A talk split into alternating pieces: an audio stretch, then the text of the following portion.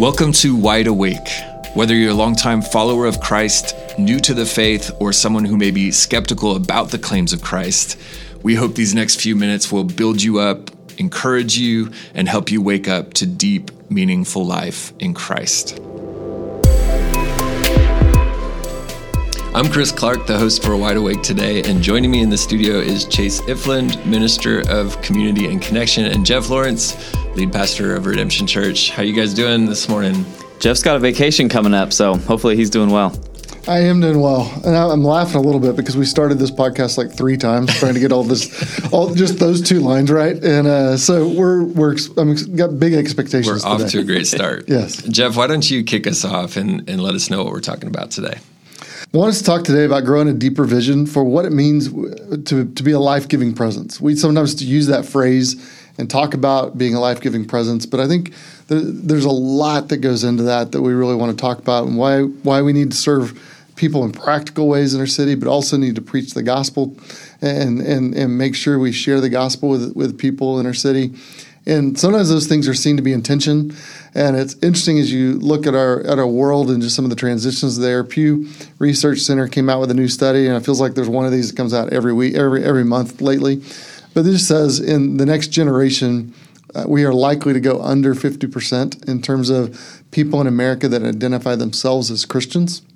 And so that seems to be a trend that everyone is seeing. And uh, not mentioning that, that to be fearful or anything else, but as we think about how we interact with our neighbors, as we think about how we love those around us, and, and how we kind of further the mission of our church, I think the, there's some realities that we have to consider when we think about the way in which these things work themselves out, um, just in our world and in our in our relationships. And really, what we see is that people are generally skeptical towards evangelism. They see that as trying to push your views upon someone. And uh, you, in fact, you may even be listening, and you're one of those that, like, man, I I have some mistrust of of churches and of, of institutions, and there's a general trend that is distrustful, and there's a trust gap between the, the churches in our world and the people of our world.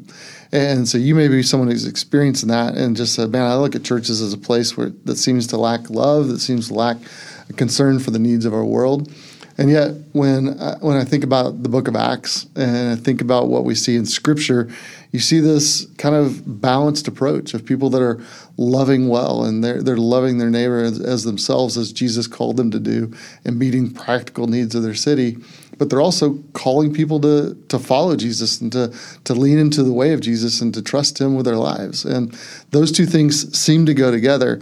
And so I want to look at that today and tease it out a little bit. Acts 3 actually gives us a great picture of this and kind of models for this what it might look like for a group to engage their city in a in a helpful way. And so wanted to just ask you what what stands out to you when you think about Acts 3 and kind of that that approach that we see the believers in the early church living out. Yeah, that's so good. I think about Acts three and this story. Uh, the, these are really two of the fo- the closest followers of Jesus, Peter and John. After Jesus had died and was resurrected, and so these guys are trying to live out the way of Jesus, right? In in the book of Acts, and we see this story happen where they they pass by this this beggar, this lame beggar, and it, it's almost like they're they're just doing exactly what they saw Jesus do. And they approach this man they talk to him they see him they see his great need. I mean he's he's lame he's crippled he can't walk he's asking for money and they heal him. They heal him. That's insane. And then after that opens up this opportunity for Peter to share the gospel to this crowd of people who just watched and witnessed this well, whole thing. And part of that that always blows me away is they when they heal him, he what's he start doing? Like he jumps up and down. He, yeah, he's, he's, he's leaping and running and he's walking with them and and so there's this this joy and this excitement and they see how this interaction with these guys has changed his life and that leads them to begin to share the gospel. Well, and here here's to me here's what's so powerful about this is we expect these kinds of things from Jesus and his ministry. But this is like the one of the first times we see this happening from believers who are following him. And we I remember Jesus' words like you're going to do greater things than these, right? And here they are, the disciples, the followers of Jesus, doing it. And they're doing two things. They're they're meeting a need and then they're preaching the gospel and people are continuing to be saved. Yeah, and another thing that is so cool about that story is that it just happened in the course of their everyday life. Uh, It happened at the temple gate as they were going up to pray at the temple, as they did each and every day. They just had an opportunity for an interaction with this man, and um, as they interacted with him, they they met his physical need, um, and then they also shared the gospel with with him, and he believed, and, and that led to opportunity to share the gospel with the crowds you know, Chase, I love that, and I love the fact that it's going just through the course of their day. And as we think about our days, you know, like I just want to think about think about how that connects to you and to me. And as we walk and we go for, to school or we're going to to work, where our church is moving downtown, and in some ways we will be at the heart of the city, just as they were at the heart of the city. There'll be lots of opportunity and interactions with people around us. I think one of the things I, I want to ask us and, and, want to tease out a little here is there, there's the the part there in Acts three where it just says over and over, uh, it kind of points to sight that they saw him and he said, "Look at us," and he directed his gaze at them, and they they kind of you know they didn't just walk past this guy in need, but they yeah. they saw him yeah. and they were present and and then they engaged in a way. What what keeps us from seeing people in our city?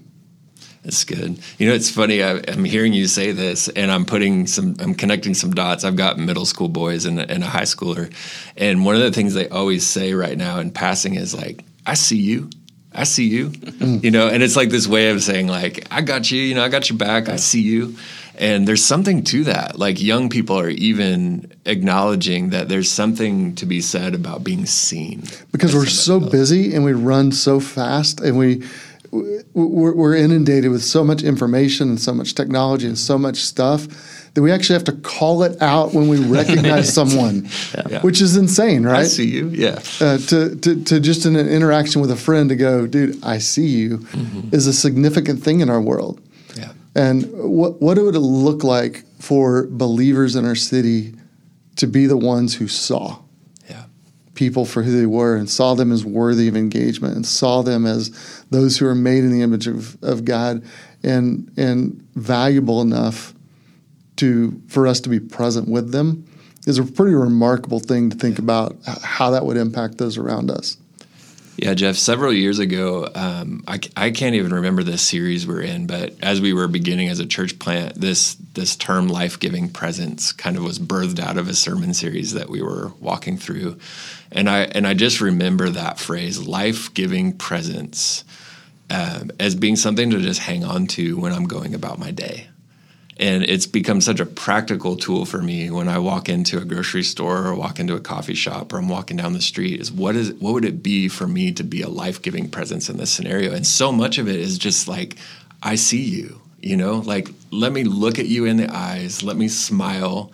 Let me maybe like pay a compliment or say something out of the ordinary that just encourages somebody and brings life to them but one thing I don't do is necessarily connect the dots with how that might open up a door to share the gospel with people. I'm, I'm finding it pretty easy to like go about my day habitually now and and try to be a life giving presence, but sometimes I lack the like the follow through of that. You know, what is what is the ultimate like? What could I show them beyond just a life giving presence? Yeah, what what we see in Acts three is that Peter and John did both. They met that practical need. They saw the practical need, and they also preached the gospel. And there are many, many, many practical needs in our city, and as we uh, go about with open eyes, we'll see those needs, and then there's there's a lot of spiritual need as well. And so it's a challenge of of trying to do both, like Peter and John did, and, and that's hard. So, Jeff, what are, what are some of the dangers or some of the uh, challenges of trying to do both, to meet practical needs and to preach the gospel at the same time? Yeah, I think you know the the uh, kind of three of them popped to mind when I was just thinking about this driving over here this morning, and like what what are some difficulties of this approach? And I think the first one that that jumped out to me is that if an act of love isn't real, then it might be used as a bait and switch for evangelism. Mm-hmm. And I think uh, when we think about that trust gap between our world and, and the churches of our world, I think that's part of what's led to it. That sometimes people look at it as, oh, that's just a setup. You're building your brand and you're going to try to yeah. sell me a pitch. You're going to give your sales pitch, but there's there's not a real authentic love. Um, that's that's present in this scenario. So, I think uh, I think that could easily be a pitfall. Yeah, I it, it makes me think of like the maybe the language of no strings attached and there's some good to that but there's also like there's a pitfall to that if all of our good never has any movement toward showing them where the good's coming from, right? So I could I could easily argue like, well, my my goal just needs to be to be a life giving presence to people, to show them kindness, to show them love. But at the end of the day, if that it, it, there has to be a, a movement toward the gospel and there has to be a movement towards showing them where that love actually generates from but here's the here's the issue i can't do that in like a quick moment at the grocery store or a quick moment at a coffee at a coffee shop it's it's going to take building a relationship that's a little slower than I think what our culture is used to right now. We want instant results. We want we want the box checked. We want to know we're winning, and it just doesn't seem like we're going to be able to do it that way. And I think that's why I think in Acts three you see both or both need to be present. That if you simply are preaching at someone, eh, but you don't love them in a practical way, and you're not actually caring for their needs, then that that message rings really hollow or sounds pretty empty. Uh, but the opposite's true, as you were saying, that if you uh, if you just serve their needs, but don't ever say, "Well, I love you because Jesus loved me," and we don't ever get to pointing them to Christ in the way of Jesus, then there's something deficient in that as well. And so I think that that for me is the first pitfall is that if it's we're just putting on something in order to try to close a sales pitch at the end, then that is going to ring pretty hollow. I think the second one that jumped out at me is, is if an offer of friendship isn't real but only lasts until they've heard the gospel and accepted or rejected it, but you you're not actually in it to be friends. I think that is also going to ring pretty hollow in our world. Jeff, that last one's heavy. Uh, that that's that's what I feel when I hear you talk about that pitfall of, of a friendship that isn't developed because of a genuine love, but it's more more just developed about you know coming around some kind of win or that that really is like the next level of the bait and switch and I get like it makes me sad because I know that like maybe unintentionally, maybe sometimes even intentionally, I've lived that way, and it, it, makes me just want to pause for a minute and say like I'm sorry, you know, like if I've done that to somebody, my intentions aren't to like bait and switch them into my faith, you know, like. And I, and I need God's help to better understand how to live out a relationship that's that's based in loving a person the way Christ does, and not based on you know getting something out of it. Uh, you know, as as you're talking, I think it, two things coming through my head. One is, man, this could be overwhelming. Like, you, I think we this conversation could could immediately feel like, oh my goodness, our job as Christians is to run around and meet everyone's needs all the time, and to be everyone's friend, and to do everything that you know uh, to to try to engage everyone at every level all the time.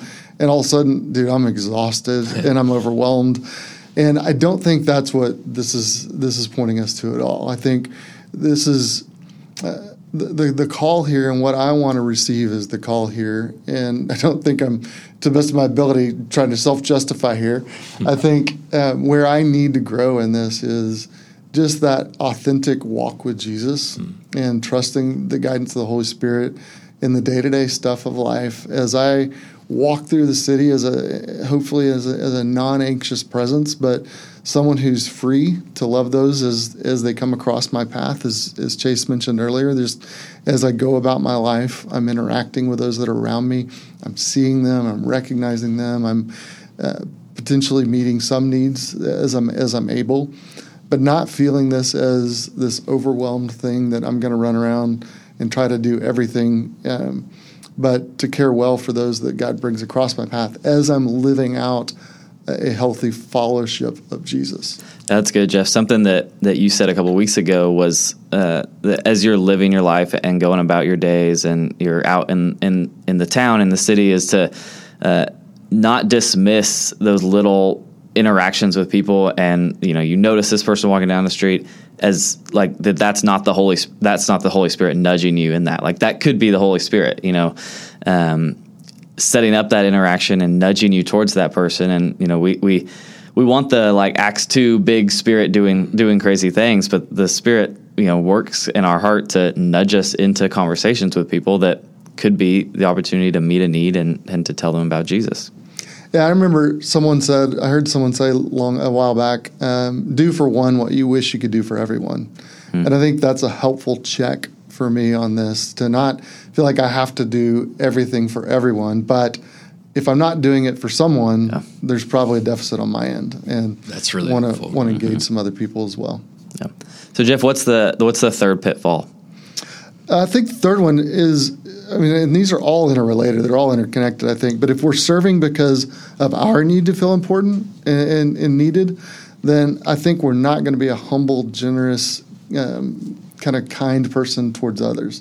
That, it, that if ultimately our service is about us and about us feeling important, I think that's another pitfall I sometimes see in churches. That it's it's like, man, this isn't really about caring for someone else. This is about you building Yeah. kind of your name or your importance in, in the world. That's a biggie. I mean, let's just state the obvious like social media, all the identity that we create for ourselves online, it is all fed by acceptance and followers and affirmation. And so, like, we're easily s- swimming in this stream of I do things because it actually builds up my, you know, perceived persona, my perceived you know identity all of those things and that's a dangerous place to live and i think we're all like uh, I want to say slowly coming to grips with it. I think we're actually getting hit in the face with this reality right now as a culture that like it's not working and mm-hmm.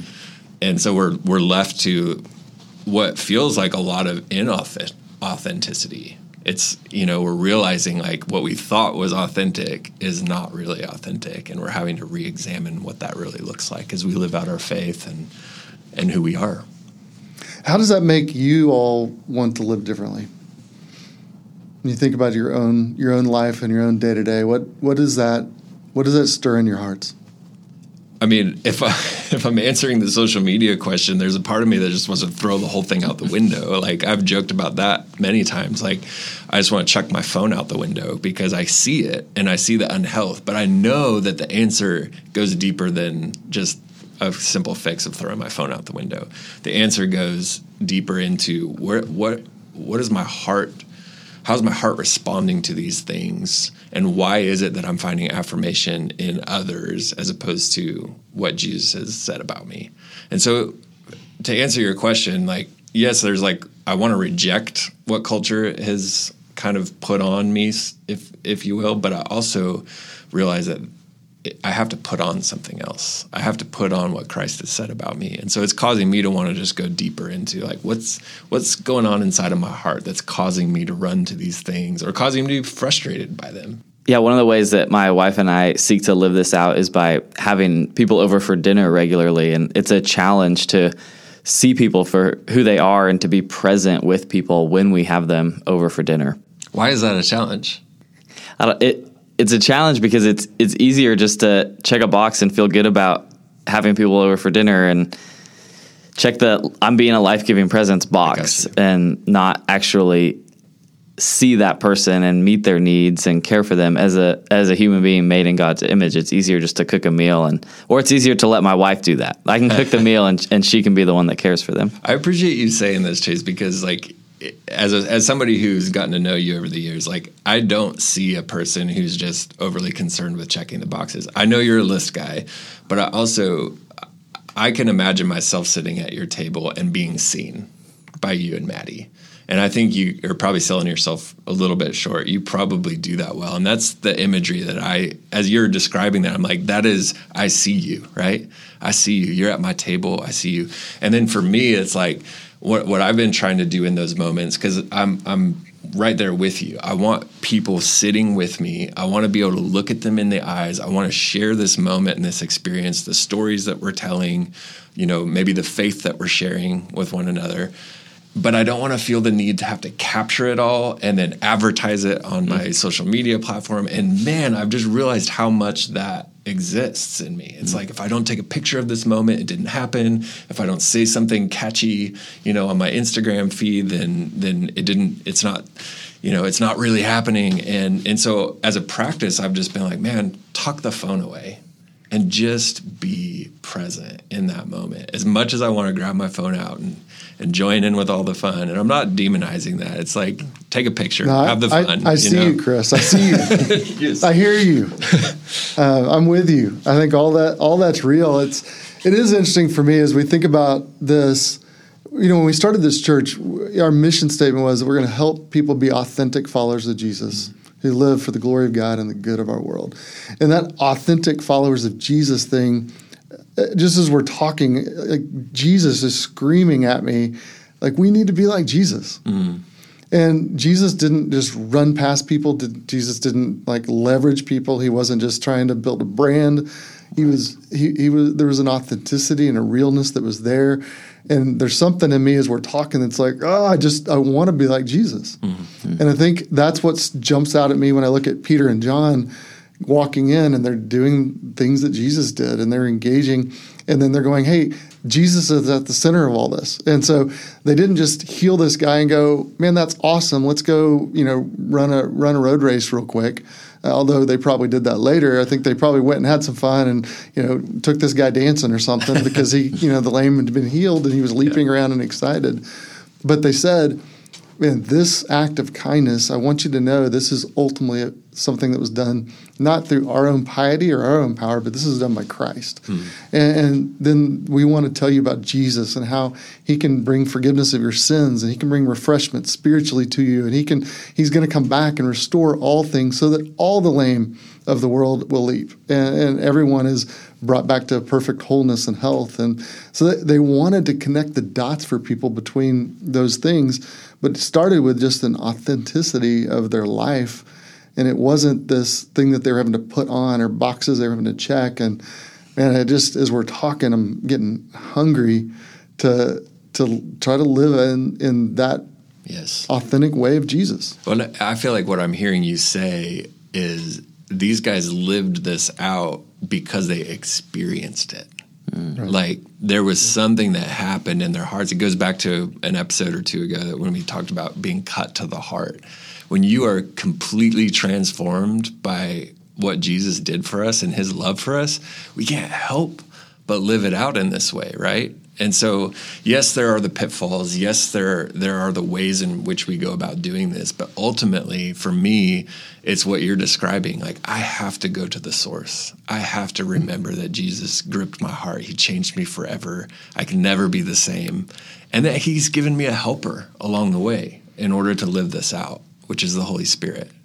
And our job, you know, as we think about how, what does this look like unfolding, you know, the scriptures talk about we can walk in the flesh, we can walk in the spirit. And as we're walking in our own flesh and our own strength, then, I mean, we're going to fall short. We're going to run past people. We're not going to see them. We're not going to engage them.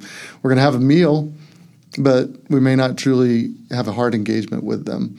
And as we're leaning in and trusting the Spirit and walking by the Spirit, being led by the Spirit, then, man, those things I think come to fruition because He, he makes us look more like Jesus. Mm-hmm. And that that's where I think we we want to we want to drive. And as we think about kind of this this call to man love people with the practical in the practical ways that they need it, but also and tell them where that love comes from that it that it ultimately comes from Christ.